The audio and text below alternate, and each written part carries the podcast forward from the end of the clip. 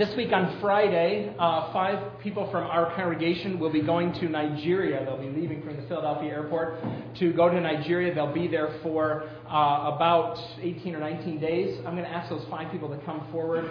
Scott Harrison, Lauren Meck, Aaron Krause, Justin Hendricks, and Jimmy Stewart. And if you want to come forward with me here, you can join me right up here on the platform if you want to.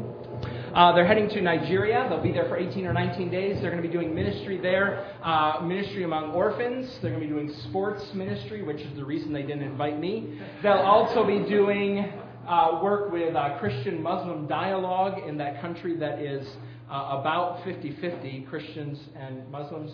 And they'll be leaving Friday, and we're going to pray for them this morning. We have a number of people this summer serving in ministries. Heather Miller this morning is still in China. She'll be returning on Friday, I believe, and they'll be leaving. So let's pray for them together this morning, shall we?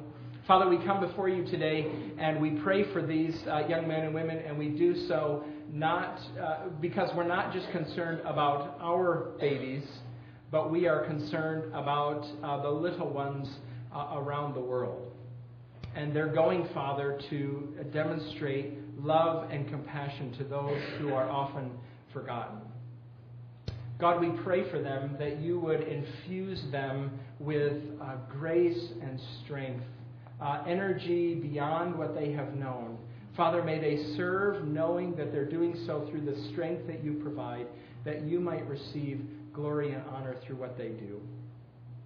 Father, they're going to a place in the world that has recently been noted for violence between followers of Islam and followers of Christ, and brutal persecution and attacks at times.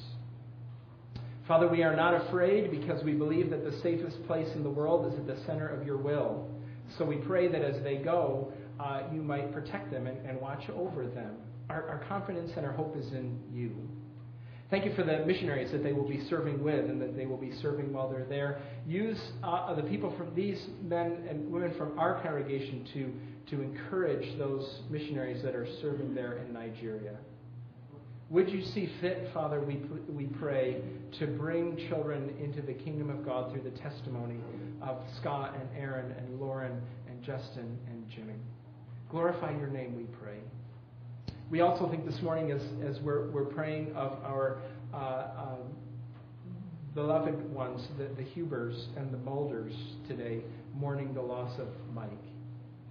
Father, we pray for Kathy. She was crying out to you yesterday for strength and help. You answer the call of the brokenhearted, so we pray that you would draw near to her and that she would today know your presence. Give Todd and Melissa wisdom and grace as they seek to care for Melissa's mom through this, what will be the hardest few weeks of her life. Sustain her, we pray. Glorify your name as their family gathers sometime this week to remember Mike. May Jesus Christ be eminent and adored even in that service of grief, we pray. Do that, we ask all these things in Jesus' name. Amen.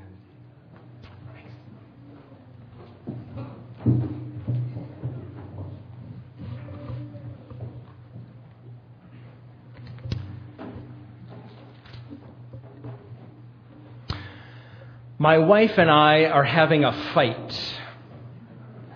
Not really a fight. It's more like a disagreement that has lasted for 2 or 3 months. It's an issue that we haven't yet solved, and it comes up every now and then in wonderful fireworks and glory. We're fighting about the menu at our house. As many of you know, Kathy works 3 days a week in the evening. Her shift starts at 3 o'clock, and from 3 o'clock on, I am on duty, and I am head chef at home. She plans the menu. She buys the food. I'm responsible to cook the food. I used to cook more often when we were first married, once or twice a week, perhaps, but I am out of practice. And I have a few meals that I can make, but they don't appear very often on the menu. Kathy, at the same time here, is trying to gather together a collection of recipes that she can just rotate through over the month while she's searching. I cook a lot of strange, different things. I have a strong preference for what I cook. I don't like to cook new things, and I don't like to cook hard things. And our main difficulty in our home in this discussion is that her idea of easy and my idea of easy are not the same. So the most recent manifestation of this disagreement came recently. I was supposed to make something called Cuban chicken pizza. I knew immediately that I had a problem because in the list of ingredients, it says 2 cups of cooked chicken breast. I hate it when recipes do that. That is a sham. It's a convenient way to make it look like there's less steps in the recipe and less ingredients. But nobody keeps 2 cups of cubed chicken around that they can use for a recipe. This is like advertising how to build a house in 4 easy steps. And the first thing on the list of materials you need is a graded lawn with a poured basement. All right, nobody has a graded lawn and a poured basement just sitting around wondering, I need 3 more steps to build a house. I wonder who can help me with that. So actually the first step in this recipe was finding the chicken and cooking the chicken. That's recipe fraud, I think. Now the first written step on the recipe list told me to bake tortillas in the oven for 10 minutes at 350 degrees. I believe in literal interpretation. I believe in literal interpretation of the Bible. I believe in literal interpretation of recipes. So I put the tortillas in for 10 minutes, 3 pans it took me to fit them all in the oven. They came out 10 minutes later, blackened Frisbees. Maybe they meant 350 degrees and something other than Fahrenheit. I do not know. Now, at this point in time, my wife could say she never has, to her credit, said this. But easily she could say, any fool would know you take them out when you smell smoke. Okay, she could say that. I say, no, not this fool. I believe in literal interpretation. Another shameful part of this recipe is that it was called pizza. Pizza. Who puts pizza on a tortilla? No self-respecting pizza would need to be caught near a tortilla. Now, the next step told me to put the corn in a frying pan on the oven and char it. Char is not a word found in the easy-to-cook recipe lexicon. I know how to bake, fry, boil, saute, roast, broast, and toast, but not char. The recipe said it would take 1 minute. I say, no. Literal interpretation. This is not an inerrant recipe. I added the cooked chicken to the pan. I added the black beans to the pan, spices, garlic. I was supposed to add each one and heat it for a specific amount of time. 2 minutes for this, 1 minute for this, 37 seconds. Do you know how hard that is for a literalist when it comes to cooking? You can't watch your watch, stir the stuff, and pour the stuff in at the same time. I placed the mixture on the tortillas and I added the cheese. It was supposed to be 1/3 of a cup, but I'm not a literalist when it comes to cheese. So I baked it for 3 minutes. I brought it out. I even added the fresh cilantro that I cut in a cup with a pair of kitchen scissors. And when I was finished, it looked nothing like the picture and it tasted like the paper on which the recipe was printed. I complained to my wife. She said, I thought that was easy. I said it was nothing like anything that I like to cook, and I was angry because I felt like we've had this conversation before. And in the midst of my anger over this issue, I come according to the schedule that I made as we move through the book of Ephesians, a verse in the Bible that says, get rid of all bitterness, anger, rage, brawling, slander. Along with every form of malice, be kind and compassionate to one another, forgiving each other, just as in Christ God forgave you. I know our menu fights are not a huge issue, but I also know that some of you are here this morning and you have fights that you're not sure you're going to make it through. Surely, though, you can still see how this verse takes some of the fire out of my fight. Now, when Paul turned his attention to applying the truths of the gospel that he has unfolded in the first three chapters of the book of Ephesians, he repeats the word in chapters 4 through 6, walk. The word walk, it's actually translated live in the New International Translation. And this word walk or live or conduct yourself is kind of a bookmark as Paul goes through, kind of section dividers. In chapter 4, he says walk in unity. And we talked about that for a long time. Then in chapter 17, verse 17 of chapter 4, he says walk in holiness. Next week, we're going to start a section of Scripture that says, walk in love. But we've been talking about walking in holiness these days. The gospel of the Lord Jesus is supposed to penetrate into our souls so deeply that it changes us. There's the old life that we walk away from and the new life that we embrace. We talked about the old ways of stealing and the new ways of working hard so that you can give generously. We talked about the old way of lying and the new way of telling the truth. We talked about the old way of sinful, destructive anger and the new way of anger that serves. The old way of rotten words and the new way of words that give grace. But before he closes this section in chapter 4, Paul returns again to the issue of anger. I'd love for you to take your Bibles, if you haven't already, and turn with me to the book of Ephesians, chapter 4. Verse 31. I want to direct your attention there this morning. If you don't have a Bible, grab one from the pew ahead of you. In fact, if you don't have a Bible at all, you can take that Bible as a gift from us. We'd love for you to walk out with a copy of God's Word if you don't have one. Also, if you're interested, inside the bulletin, you should find a blue sheet of paper, and there's a spot for you to take notes if you want to. Paul here, in verses 31 and 32, returns to anger again. He spoke about the positive side of anger, but now he comes to its negative counterpart. And if you have any doubt that the Apostle Paul intends all of these changes from the old to the new to be empowered by the gospel, he tells us very specifically in verse 32 that the reason that we have these new behaviors is because we have received grace from God through Jesus Christ. Now, I want to look at verses 31 and 32, and what I want to do this morning is I want to share with you two things that every family needs. Two things that every family needs. Now, you who have been around here for a while are astute listeners of sermons, and you know that I could easily cast this differently. I could talk about two things every church needs, or two things every business needs, or two things every Rotary Club needs. But it's Mother's Day, and we had these wonderful babies, so today we're going to talk about two things every family needs. And without too much effort, I'm sure you could think about how these things are needed in your life, too. Here's number one. Every family needs a more effective way to eliminate anger.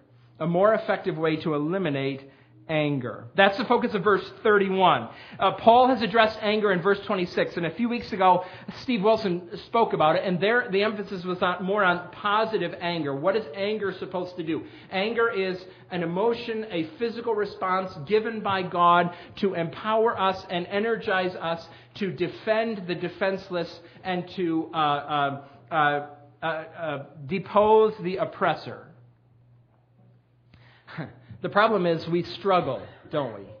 We struggle with being angry at the right time, with the right person, for the right reason, in the right way. If it weren't for those things, I'd have this down, right? And so Paul, because he knows this, he returns to anger, and he talks about destructive anger in these verses that are before us. In verse 31, he mentions 6 different forms of anger, and they really overlap. This is Paul's practice. When Paul wanted you to get a big idea of something, he would often pile synonyms on top of one another. It would be as if you went to the paint store and you said, I really like blue, so show me everything you have in navy, topaz, azure, cobalt, cerulean, ultramarine, teal, and cyan. Every shade of blue you got, bring it here. And now Paul, by using these words, he says every form of anger, every manifestation, every way it shows up in any of your life, think about those things. That's why he uses all these words: bitterness, rage, anger, brawling, slander, malice.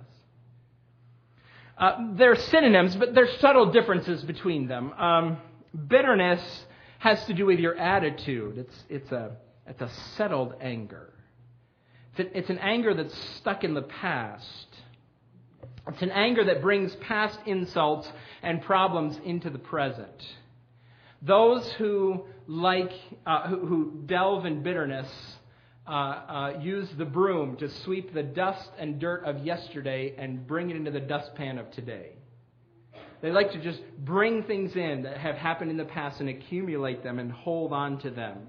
You are dealing with a bitter person if that person says to you, "You always," or "When are you going to stop?" Rage and anger are the clearest synonyms in this passage. Brawling. Now, brawling makes me think of fistfights a little bit more, but that's not the emphasis. The emphasis of the word brawling is on a war of words, shouting. Brawling is bitterness with a megaphone. Maybe we're increasing in intensity here as we move to brawling. Slander is a word for name-calling, belittling. I bet at your house you have words that are not acceptable to say. You probably in your house have a PG, at least, vocabulary. But even without four-letter words, little kids can slander one another, can't they? Even if they have to make up words to call one another, "you toilet face" or something like that, they make words up and they can slander one another. Through his word here, our Lord is calling us to eliminate these destructive forms of anger in every way from your life, in every way that they show up. As parents, your responsibility is to confront these attitudes in your children. See, one of the reasons that Paul warns us against anger so clearly is not just because it's destructive or manifold, but because anger is one of the clearest signs of self-love. It's one of the clearest signs of idolatry. It's one of the signs that I take my agenda more seriously than anything else, in fact, more seriously than you.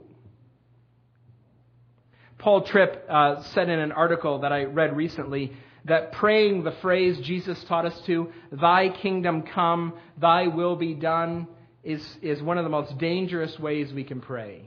Thy kingdom come, thy will be done.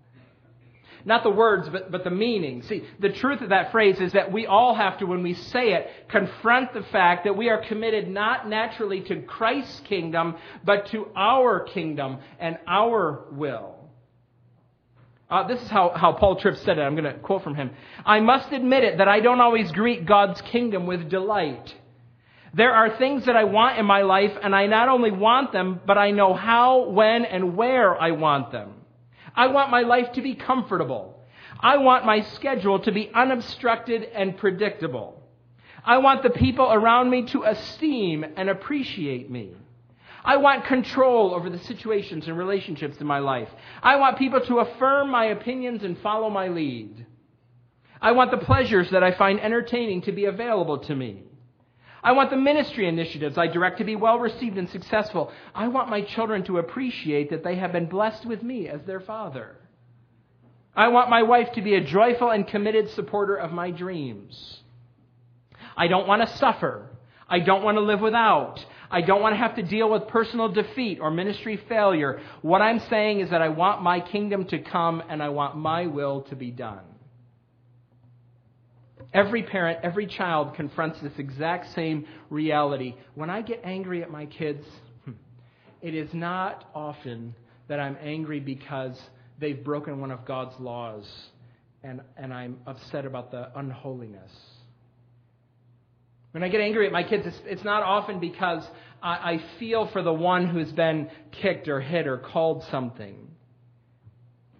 When I get angry with my kids, often it comes because when they disobey or when they fight, it interrupts my agenda and it makes me work harder. Until you get to the root of anger, which is your kingdom and your will, you're not really dealing with anger. See, your kids don't need more than just a new method for sharing their toys, or they need more than just a new strategy for dealing with the bicycles in the garage, or they need more than just a new way to determine who gets to pick what on television. They need to understand that their anger is born from self-centered idolatry.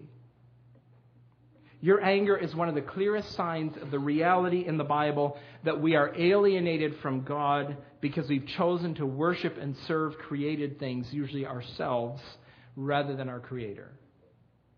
One of my goals is to try to communicate this more effectively to my children. When I discipline my kids, I try to explain the gospel to them. I try to tell them that I'm disciplining them because I love them and because God has charged me with the responsibility of teaching them in this world that there are consequences for disobedience. And I talk about how Christ is the one who paid the ultimate consequence for our disobedience to God. But I want to talk to them more effectively about their anger. The reason your sister, the reason your brother makes you so mad is because they're getting in the way of what you want. But in the world that God made, He's the one who has ultimate control of your life. And when you understand that God is the one who has ultimate control of your life, it changes what you want and how you want it and what you do to get it. Every family needs a more effective way to eliminate anger. Here's a second thing that every family needs. Every family needs an infusion of grace. Every family needs an infusion of grace. And the contrast to anger that he mentions here in verse 32 comes in three words that he mentions: kindness, compassion, and forgiveness. Kindness is a word that we're familiar with in the New Testament. God has been kind to us, Paul wrote in Romans. Well, I think one of the most evocative ways that kindness is used in the Bible is in Matthew 11:30, where Jesus says that we are to take His yoke upon ourselves because it is easy. That's the word kind. Jesus' yoke is kind. One of the ways that you can think about kindness is that kindness involves lifting others' burdens. In the contrast to the yoke that we were bearing before Christ, Jesus' yoke is easy and it's light. Kindness means that you take steps to make others' lives easier. You lift burdens. Everybody bears burdens. Kindness is lifting those burdens. Challenge yourself. Challenge your kids to be burden lifters. It's one of the ways that you can respond when you ask your kids to put away toys or pick up clothing or fetch supplies that another child touched or played with or needs, and they look at you and they say, "That's not mine," or "I didn't touch it," or "I wasn't playing with that." Instead of looking at them and saying, "Do you know what would happen in this house if I only touched the things that I ever touched? You'd be buried under your own stuff." No, instead of saying that, it would be sweetness to them to say, "In our family, we lift burdens." It would be kind for you to help your brother, your sister out. God has been kind to us. We lift burdens in our family.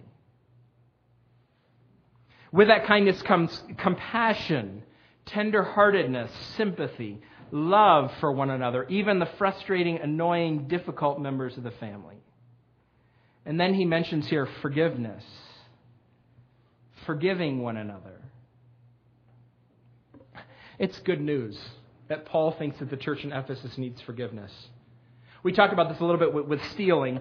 This church, founded by the Apostle Paul, he knew that they would offend one another to the extent that they needed forgiveness.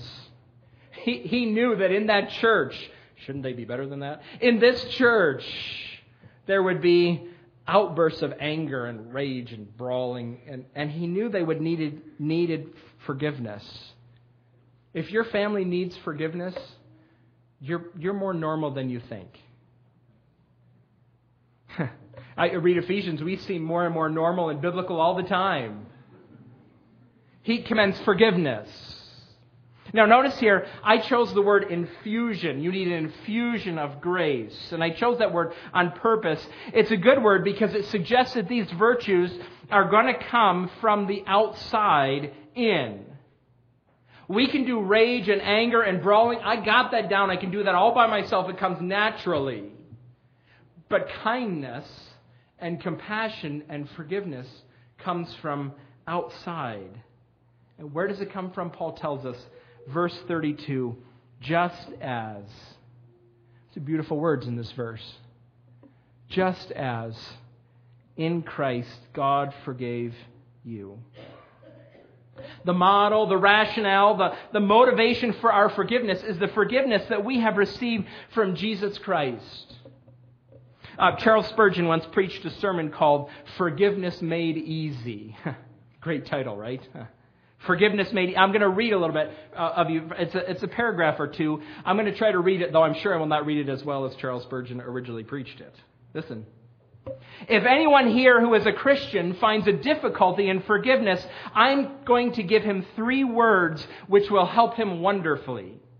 I would put them into the good man's mouth. I gave them to you just now and prayed you to get the sweetness of them. Here they are again, for Christ's sake. Can you not forgive an offender on that ground? Ah, the girl has acted very shamefully, and you, her father, have said some strong things, but I beg you to forgive her for Christ's sake. Cannot you do it with that motive? It is true that your son has behaved very wrongly, and nothing hurts a father's heart more than the wicked conduct of his son. You did, in a fit of anger, say a very stern thing and deny him your house forever. I entreat you to eat your words up for Christ's sake. Sometimes when I have been pleading a case like that, the person I have been persuading has kindly said, I will do it for you, sir. I have said, I will thank you if you will do it at all. But I would rather you would have said you would do it for my master, for what a blessed master he has been to you. Do it for his sake. I may be speaking very plainly home to some of you. I hope I am. If there be any of you who have got into a bad state of heart and have said you will never forgive a rebellious son, do not say so again till you have looked at the matter for Christ's sake. Not for the boy's sake, not for your neighbor's sake who has offended you, not for any other reason do I urge you to mercy, but for Christ's sake. Come, you two brothers who have fallen out, love each other for Christ's sake. Come, you two sisters, come, you two friends who have been alienated, get together directly and end all of your ill feeling for Christ's sake. You must not keep a drop of malice in your soul for Christ's sake. Oh, the charming word, how it melts us, and as it melts, it seems to leave no trace of anger behind it. For Christ's sake, our love suffers long and never fails. I know these issues of forgiveness, it's complicated, and we talk about it a lot. But at its heart, it means that when it comes to the cost of bearing a broken relationship, you, the forgiver, will bear those costs. Someone always suffers when it comes to fixing a broken relationship. Someone always bears pain that they don't mete out in revenge or justice. Someone always pays the cost for repairing a broken relationship. And if you're a Christian, you can bear that pain. Why? Because it's exactly what Christ did for us. We were alienated, we were separated from God because of our sin, but God himself in the person of his Son bore the penalty associated with that broken relationship. By his death on the cross, he bore the enmity. He suffered the punishment. He paid the price to set things right. And he invites all to come to him in dependent faith and find forgiveness and life on the basis of what he has done. Tim Keller said, on the cross, Jesus was stripped naked of his robe and dignity so that we could be clothed with a dignity and standing we don't deserve. On the cross, Jesus was treated as an outcast so that we could be brought into God's family freely by grace. There, Jesus drank the cup of eternal justice so that we might have the cup of the Father's joy. There was no other way for the Heavenly Father to bring us in except at the expense of his beloved Son. When that sinks down into your heart, deep into your heart, when you get it, it sets you free to show kindness and compassion and to forgive others.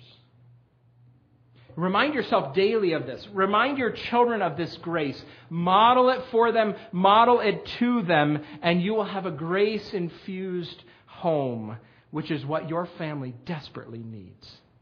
Let's pray, shall we?